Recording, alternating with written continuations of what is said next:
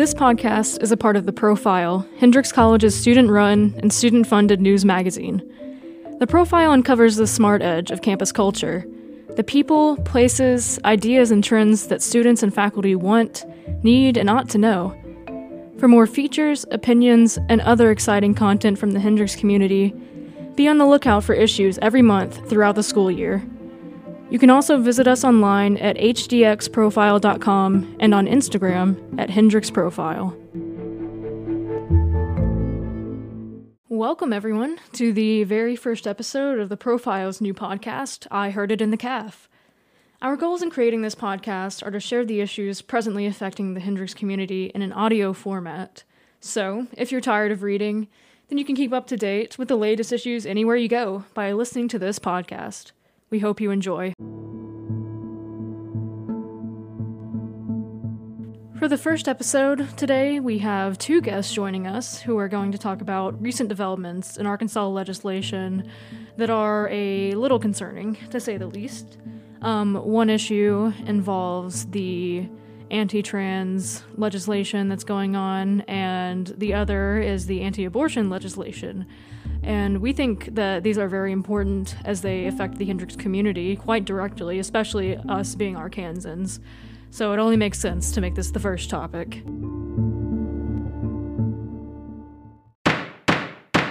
The first person we have speaking today is none other than Roth Coates. So, Roth, why don't you introduce yourself?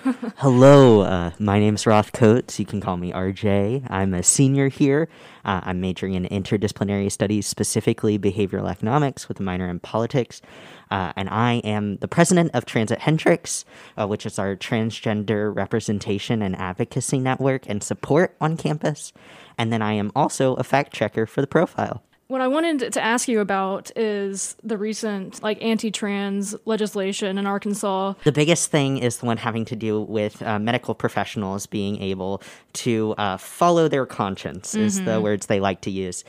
and so the the real issue is is not that you know I'll get in a car accident and not have a paramedic uh, serve me if I'm in a life death or death situation uh, because emergency services are not covered by the bill.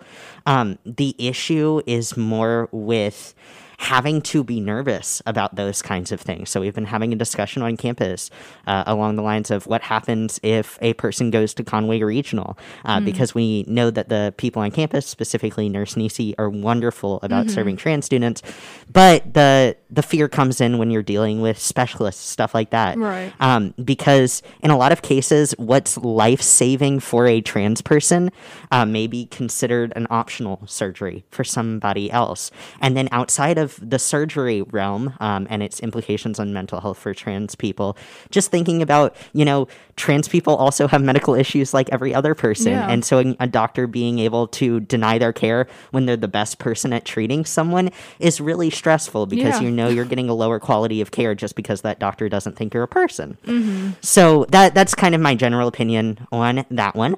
Um, moving on to uh, the one regarding children and medical. Um, medical treatments, I think it's important to acknowledge that the bill is poorly researched um, from from the get go um, because it is concerned with children surgically and medically transitioning. Mm-hmm. Um, and the biggest concerns are one, surgeries, which very rarely happen on children. Um, and when they're happening to adolescents, it's typically 17 year olds getting top surgery. Um, that's what you're looking at. The other uh, group of people getting surgery are intersex people who are getting uh, gender reconstructive surgery at birth that are not consenting to it. Mm-hmm. Um, so this bill has nothing to do with stopping us from, you know, affecting intersex people and changing their genitals. Um, but it does affect kids who are specifically, you know, 17 year olds, uh, teenagers who them, their parents, and their doctors are consenting to these things because it's what's good for them and their mental health, and this is being denied. Um, so, in terms of surgery, that's my opinion on that. And then uh, it also has to do with hormone blockers, uh, which are something that not just trans kids use. Uh, they're mm-hmm. also used for cis children, uh, cisgender children, children who identify the same way they were assigned at birth. Um, who are experiencing puberty too early. Right. Uh, so if you have, you know, a nine year old who's going through puberty, uh, that's something you'd use puberty blockers Yeah. for. And you can say the same argument for trans kids. They're not ready to go through puberty. They don't want it. They're not ready for it. Mm-hmm. And by using puberty blockers in adolescence, you can actually prevent worse mental health issues and later stuff down the line. Mm-hmm. Um, so this is taking away the most impr- important preventative care for trans children. Um, and then the Fairness in Women's Sports Act, quote unquote. Um, I think it boils down to an issue of they're saying it's a feminist issue of that there are people who are assigned male at birth uh, competing in women's sports. Uh, but the response is, and this is something I've talked a lot to the uh, Transit Hendrix advisor because he does have his degree in biology um, and I do not, is talking about the vast range of bodies in professional and even Olympic athletes. You can have professional. Um, Olympic quality athletes where the women are almost seven feet tall or almost five feet tall. Um, same with weight class. So if people really did genuinely care about these so and so, you know, uh, height or weight advantages that come from being assigned male at birth, they would be separating sports by weight classes or height classes. You know, the legislation having to do with calling students nothing but their pronouns and name on their birth certificate. And then um, also, it is an extension of a bathroom bill.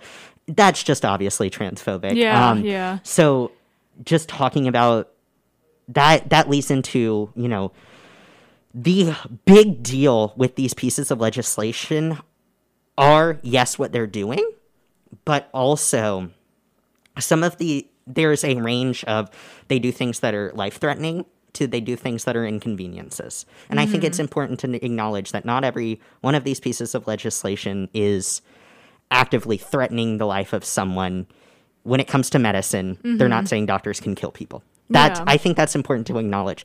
But trans kids are at such a higher rate of um you know mental health issues completing suicide. It's absolutely like trans kids that grow up to be trans adults it's incredible that they do Yeah. um, because of those high rates. And so, even if it does not, even if a bill does not give the a doctor the ability to deny emergency services, doesn't mean it isn't threatening the life of someone. Uh, because by denying those general services, those transition services, and also creating a world and a medical situation in which you have to be scared, um, and you should be scared is something that's going to deeply affect the mental health of both trans yeah. kids and trans adults. All right, so next up we have Bailey Lindsay here to talk about some more Arkansas legislation that has been questionable recently. So, Bailey, why don't you introduce yourself? Yeah, so my name is Bailey Lindsay. I am the president of Young Democrats here, and I'm a graduating senior um, politics major. So this is just kind of what I'm interested in, what I'm talking about. Um, and so, yeah, I mean, I'm here to talk about specifically abortion legislature, and it's been particularly eventful in the Arkansas legislature this year, specifically after the appointment of Amy Coney Barrett into the legislature. Arkansas Republicans, in particular, have really made it their goal to create legislation that would ultimately go to the Supreme Court. Yeah. Um, and so, specifically, the most, um, like the biggest piece of legislature that was passed by the Senate and House was the one that would ban abortion completely, even for victims of rape and incest, or perhaps more like pertinently, like survivors of rape and incest. Um, and so this obviously received a lot of blowback, not only from um, Democrats but other Republicans who question the need for um, an abortion ban, uh, specifically for victim with making no carve outs for victims of rape and incest. And um, but time and time again, they're just repeatedly.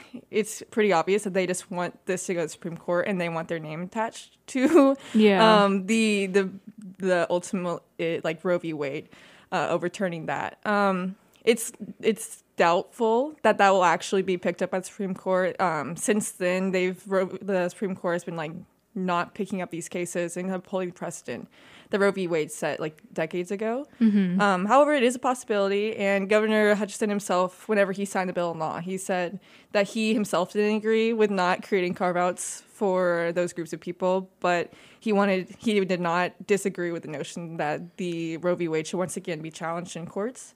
And so that's why he signed it, and that's why a lot of Republicans ultimately signed it, and it will go into law.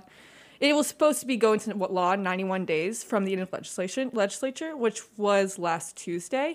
Um, but the moment it goes into um, into into act, or it, it becomes enacted, um, it will very likely on the very first day be um, stopped by federal courts or for different Oh, district courts. I see. So there's a reason because in 2019 we passed a similar bill. Um, it wouldn't necessarily the one that was passed in 2019 didn't ban it outright. It would um, ban abortions after um, a heartbeat was detected after 18 weeks. So. And those are known as the, the heartbeat bills, and that was kind of like a trend that happened in state legislatures across um, the United States. but um, so like that is law in Arkansas, the heartbeat bill, but it was it was kind of halted, and it's been halted since 2019 um, because there the federal courts have kind of said like, hey, this is not constitutional, and the Supreme Court hasn't taken it up, so it's been kind of in, in leeway since then. Um, so it's very likely that that will also happen. Um, it's actually and it's it will happen whenever this law goes into effect uh, in probably August or something like that. It will be halted probably by a district court judge, and then their hopes, or so the legislature's hopes, or the Republicans' hopes at least, is that um, they'll appeal that, and then it'll hopefully get appealed all the way back up to the Supreme Court, which. Once again, we don't know if it actually the Supreme Court will also take it. Uh, also, because we weren't the first um, state to actually implement or to pass an, an all- outright um, abortion ban. So Right. it could literally be anyone else. Yeah. So it, it seems dark and dreary. Um, but there are checks and balances, luckily, Yeah, by the courts to like in place to halt it. So it's, it's unlikely that there will be an outright abortion ban Yeah. in Arkansas.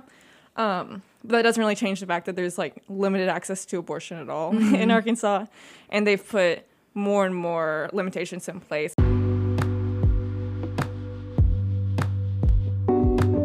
That concludes the first episode of the Hendrix Profiles new podcast, I Heard It in the Caf. Thank you so much for listening, and we hope you'll join us next time on any platform where you can listen to podcasts.